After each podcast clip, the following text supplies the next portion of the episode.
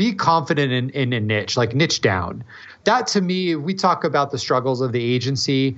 I was so worried. I was trying to be everything to everyone with the business because I was so worried about revenue and cash and just making a sale. I was too afraid to go after a niche. Do you want to impact the world and still turn a profit? Then you're in the right place. Welcome to Growth Everywhere. This is the show where you'll find real conversations with real entrepreneurs. They'll share everything from their biggest struggle to the exact strategies they use on a daily basis. So if you're ready for a value packed interview, listen on. Here's your host, Eric Siu. Before we jump into today's interview, if you guys could leave a review and a rating and also subscribe as well, that would be a huge help to the podcast. So if you actually enjoy the content and you'd like to hear more of it, please support us by leaving us a review and subscribe to the podcast as well. Thanks so much. All right, everybody. Today we have Russ Perry, who's the CEO of Design Pickle, which provides unlimited graphic design help for a flat monthly fee. I'm a happy customer. I'm not affiliated at all, but I uh, wanted to have Russ jump on the show today. So, Russ, how are you doing? I'm well. Thank you for having me. It's good to connect. Yeah, thanks for being here. So, why don't you tell us a little bit about yourself and talk a little bit about the company? Yeah, well, those go pretty much hand in hand. So, um, before we get to Design Pickle, I have to confess I was a terrible agency owner in a previously in a previous life. So my professional experience pretty much outside of college was working in agency capacity, freelancing, building agencies, and it all kind of ended in a big fireball experience in September 2014. But the one thing that I realized that we kind of I kind of learned how to do well was manage production level graphic design. So um, in my mid business life crisis times of, of late 2014. Uh, did a lot of soul searching, book reading, and came up with Design Pickle really after reading a great book by Dan Norris, Seven Day Startup, and just kind of had an aha moment around what I was doing on the side with some consulting and decided to make a run at the whole productized service space and and launched Design Pickle, which if you don't know, we offer kind of a flat rate graphic design service. So you just sign up, you get it's one price every month, no matter how much you use it, and we help you with a lot of the pretty much all the marketing and sales graphic design stuff that most businesses need. And how much do you charge for that? That uh, how much is Design Pickle? Currently, we are at three hundred and seventy dollars a month. So if you use us zero times, it's three seventy a month. If you use us fifty times, it's three seventy a month. Wow. Okay. Yeah. So I mean, let's just put things in context. As a marketer, you know, I, am always looking for people to make ads all the time, and, and then it, gets it can add up very quickly. I was looking at my bill a couple months ago. Uh, I ended up paying two thousand dollars for banners, ebook design, and all that type of stuff. But to be able to have it all in one, no contracts, nothing like that, uh, just all in one is actually pretty amazing. Just to paint a picture there. Russ, I want to back up a second. I want to talk about the agency for a little bit. So you, you talked yeah. about the agency being uh, being tough times. You know what happened there exactly? Oh man, I don't think we have five hours to chat. But the main things that I realized, you know, the main thing with the agency, first of all, was was I was really great at selling creative ideas. However, a lot of our creative ideas as we grew as a company became more and more complex. So we went from, hey, let's design you a WordPress site to, hey, let's implement a 12 month HubSpot strategy and implement HubSpot. So things got really really complicated really fast as we grew. And frankly, I just wasn't prepared to be a leader in that type of organization. So we ended up selling a ton of work in 2014, um, $3 million of revenue, and lost just about like basically had to walk away from everything halfway through the year because of one reason or another. So I just was able to do some some serious soul searching at that time and be like, look, this is not my path. Like my path is not to build the next big agency. My path is something else. I didn't know what that was, but I finally was able to come to grips with that realization after obviously some very traumatic months of losing clients. Got it. And okay, so j- just to, just to be clear here, you you guys were losing clients because you were not fulfilling the work, or is another reason? Total over promise under deliver scenario. I mean, that was the biggest thing because we had no niche, we had no specialty, we had no thing that was ours and we were just trying to be generalists so you you know you'd come to i would bump into you at an airport and talk to you oh yeah sure yeah we can do that yeah let's do it And like I said, I was very good at the creating the concepts, the strategies, the ideas, but um, implementing those at the end of the day became a huge challenge as we scaled in size and those ideas became more and more complex. Got it. Okay. So let's talk a little bit about Design Pickle today. Where are you in terms of numbers and number of, uh, in terms of revenues and number of customers? Yeah. So today, at the time of this podcast, we just broke $89,000 a month in recurring revenue. And we're around 350 clients. It's kind of a fluctuating number. We're a bit slow with sales this month. So sales and churn is sadly kind of right at one to one right now. But we're at 350 clients. Um, some other fun stats, you know, we've uh, in 2015 we launched in January 2015, but all of 2015 we did a little north of 10,000 design requests. And by the end of this week, so the end of April, we will have done 10,000 design requests in the first four months of the year. Wow. So we're just scaling and scaling. Yeah. So January 2015, and you guys are now on a million dollar run rate, right? And Correct. the so one thing you mentioned, you mentioned sales and churn right now are one to one. Why does churn seem so high? Dude, churn is a nightmare for us. Not, and here's the pain of it: we have so many happy clients cancel because unlike some sticky software where you're like let's just say quickbooks for example where you're integrated into like the whole function of an organization if someone doesn't want to use this anymore we really i mean it's just a decision. They could be totally happy with what we're selling or offering but at the end of the day we're a productized service. It's just a service they can choose not to use. Right. So we're trying to figure out and i don't have the answer yet but so we have like just churn for for reasons that are unpreventable. Someone doesn't, you know, their business can't afford it or whatever. And then we have this happy churn, which is really confusing. And then we have just like the the churn for churn's sake from a uh, either a bad experience clients had or a bad designer match, which can happen. So it's like these almost like different layers of churn that we're trying to figure out and tackle. Right. Interesting. Okay. Well, we'll have to have you on the podcast another time when you figure out how to how to solve that. the, the three layers of churn.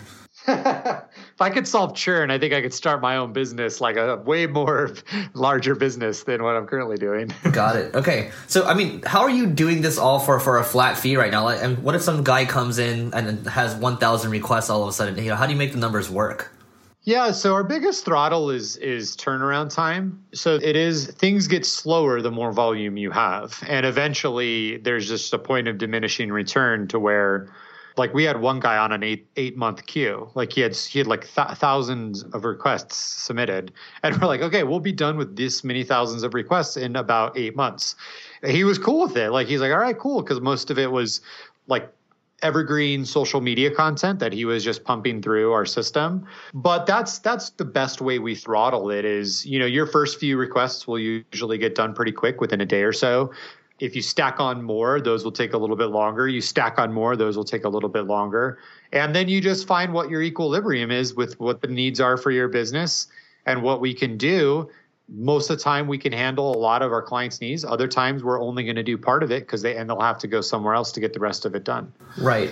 So, are there any promises in terms of deadlines, things like that, or is or the, the client has no control over deadlines? No control over deadlines. It's a very dangerous game to do that because I'll throw the clients under the bus in this case. Clients often are terrible at reviewing things quickly, giving feedback, knowing what they want. So for us to put the put the pressure on ourselves for delivering things by a certain time where most of that experience is controlled by the design by the client, excuse me, that's that's setting us up up for failure. Got it. So if you do need stuff like and we kind of have a like a clunky, it's not clunky as in hard, it's just you can't sign up and one hour later be using the service. There are several steps you have to go through. And actually, that's a test for us with the client to see how patient they are. Because if they sign up and they're like, I need this now, then we'll we'll refund their money and say, hey, we're not going to be a good fit for you. And it's like a culture check almost in a lot of ways. Right. Yeah, I can imagine that being a problem because I mean, at 370, that that allows you know people from the lower end to get in as one. You can have those those quote unquote nightmare clients, right? So I can see that being a problem. So okay, I want to talk about going back into January 2015 when you guys launched. I mean, how did you guys go about acquiring your first thousand customers? Yeah, because we've had about 1,200 come through our system. We actively maintain 350, so we've had a lot of churn over the year.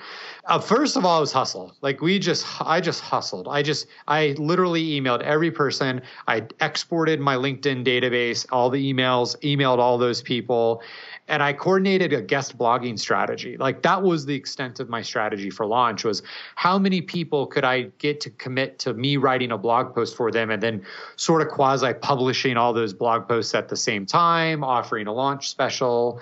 And it worked. And I dude, I was writing blog posts. I don't even know what I was writing. I was like, "You have a a cupcake blog? Cool. I'll figure out a way to write about cupcakes." Like it doesn't matter. So that was the launch strategy but it gave us enough velocity to actually get some cash to then start investing into more strategic things. And the biggest thing we did right out of the gates in March 2015 was the Infusionsoft trade show in Arizona, the Icon 2015.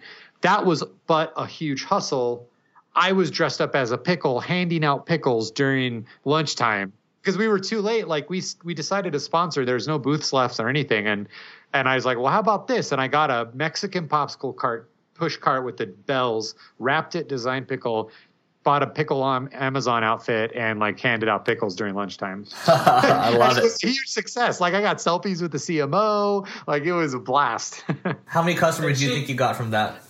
I mean, I still like to this day, over a year later, have people sign up that was like, I saw you as the pickle. I would say at least 100 and 150 customers, like in total, have come from that that activation. And it cost us like like four grand in total. The sponsorship was the most expensive thing and that was like 2500 bucks. Wow. So why not just duplicate hire a bunch of people to be pickles around at all these big conferences and spend that four grand each time? You know we're self-funded and there's that we got lucky with that one. It's it's kind of hard to uh, negotiate the pickle thing, but it is on our strategy. I, I will actually confess, we didn't. That was a one-time thing. So it, you know, trade shows and events and all that are are kind of cash intensive. And you think, okay, I spend four thousand, five thousand of that, or what can I get from five thousand dollars of Facebook advertising without any of the effort that you put into it? But we've since come back to events and we'll and from starting uh, this fall and through next year you're going to see us at a lot more events because we realize that is pretty pretty successful. Got it. Okay. Now i know you did something with digital marketer as well which is the perfect type of audience for you. So you know they started mentioning design pickle quite a bit i remember in some of their podcasts or videos and things like that. So walk us through you know how that partnership turned out for you. What did what yeah what happened there? So officially there was no partnership. They were just a client and started recommending us, which was awesome. But yeah, we got mentioned at their big conference in February, traffic and conversion, and so their Molly Pittman became a client and started using us for all their Facebook ad designs. And with her system that she uses, the ad grid system. So she dropped name dropped us on stage and it was like flood of flood of signups. Again, further validation that we need to be at events, right? So we've actually since formalized some partnerships. We're on their we're on their like a recommended tools page and then we're going to be sponsoring their new conference in florida the content and conversion one in orlando in september and i'm super pumped about them i mean couldn't be a better culture and a better organization i've worked with a lot of trade shows and a lot of groups and they've just been right on i mean and the, and the audience I, I was a member of digital marketer too before they signed up for our service and everything they've been doing is just perfect for a perfect match for what we've done or what we can serve. Love it. Okay, so I mean, it sounds like you know the, the live events are, are, are going well for you. I mean, what's one more effective thing you're doing right now in terms of customer acquisition today? Weekly demos, live every week. I'm on a, a webinar talking and showing our service. I have persistent Facebook ads running for those. We're always tweaking how those work, but it's like, hey, sign up for a demo, check us out and it's it kind of becomes a like a weekly chore at times because I basically say the exact same thing every single week, every hour. Yeah. Every time I do it, but we have great conversion from that, and we're just going to continue to scale that up because like it's not like what we're doing like it's design right so we're not i'm not asking you to hey learn about marketing automation you've never done it before and i'm going to teach you how to do all it's just hey we do design we just do it a different way than you're used to so those demos really are just to kind of prove we're real and talk about it and show it and we get really good conversions out of it. Interesting. And how much? I mean, how much are you currently spending, you know, per month on Facebook, and how much are you paying for like a registrant? So we we've we've varied between you know we're averaging about 5k a month in ads. We you know we scaled it up recently to about 15k just to see what would happen. Well, I think the right number currently is somewhere in between there, and the cost of a lead to register is under three dollars. So yeah, now we do because we only do it weekly. There's a there's about a 15 percent attendance rate. So I've talked to some guys and they're like, yeah, if you can do these, I know there's like clever ways to do on demand ones and all these like fake live webinars. I don't like doing that. Um, but I'm I'm thinking about doing it twice a week. And that way, like no matter when you sign up, there's one just a few days away to see if that will improve our our um, attendance rate. Right. So the numbers you're giving are are actually, um, I mean, for the for the registrant rate especially, are, are, are really good. So are you targeting cold traffic, or are you targeting people that visited your website? So in other in other words, uh, retargeting. Yeah, we're we have persistent retargeting campaigns for to sign up. That's pretty much a straight call to action, like, hey, sign up for a service for all of our webinar and some of the other ads, we're all doing lookalike campaigns in Facebook built based off of like our newsletter sign up list or our client lists.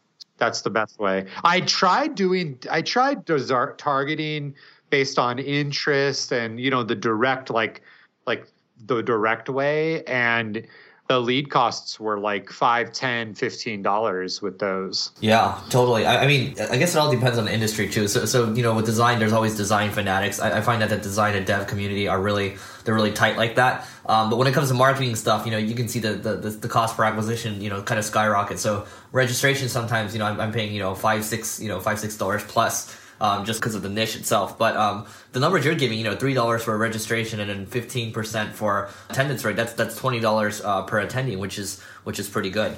Okay.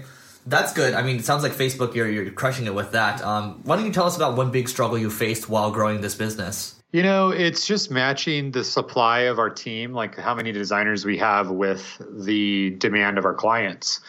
So we're we're always balancing that. You know, as a self-funded startup, I don't have millions in a war chest that I can just overhire and be ready for any type of growth.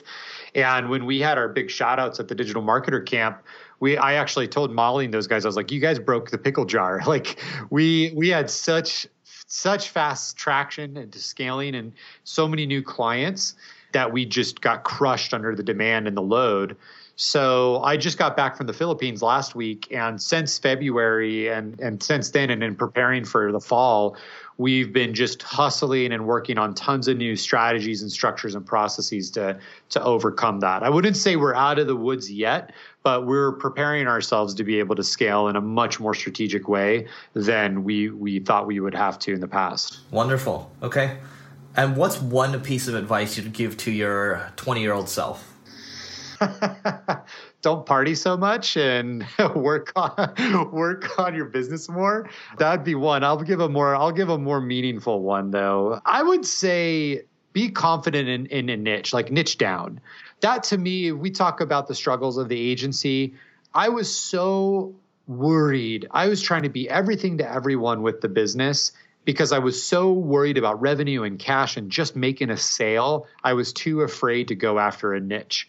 I know if 20 year old Russ had gone, you know, launched a, an agency targeting artisan cupcake manufacturers, I would be a $10 million agency considering like how big that niche is now. But I, I was too afraid to niche down. And now with Design Pickle, while we don't niche in the industry, we niche with the kind of design we do. And that has been game changing because I know exactly what we do well. I know what we don't. I'll say no to clients if they need anything outside of that and it's extremely powerful for for making a lot of decisions in your business. I love it. Okay. And what's one must-read book you'd recommend to everyone? Deep Work by Cal Newport. Good book. We've, we've had Cal on the show in the past, so if you guys want to check out that episode, it's a great one. Um, Cal actually does not have any social media accounts as far as I know, um, so that's how focused he is on, on doing great work. He is one of the two newsletters that hit my actual inbox is his and one and one of my friends. And so, yeah, the great, great book. Well, I'm gonna have to go listen to that interview. I'm kind of like a fanboy of Cal. yeah, bit. absolutely. It's there and ready for you to listen to, man. Um, but Russ, I mean, this has been fantastic. Everybody, you should at least go check out Design Pickle if you do ads in any type of capacity or any type of design that you're gonna do over and over. I, I highly recommend checking it out. Russ, what's the best way for people to find you online? you know, any social media handle is going to be Russ Perry, except for Snapchat, which I'm just learning, and that is Design Pickle. So that's the best way. Wonderful. Well, Russ, thanks so much for doing this. I hope everybody goes and checks out Design Pickle. Thanks again, Russ. Yeah, thank you, Eric. Thanks for listening to this episode of Growth Everywhere. If you loved what you heard, be sure to head back to growtheverywhere.com for today's show notes and a ton of additional resources. But before you go, hit the subscribe button to avoid missing out on next week's value packed interview. Enjoy the rest of your week and remember to take action and continue growing.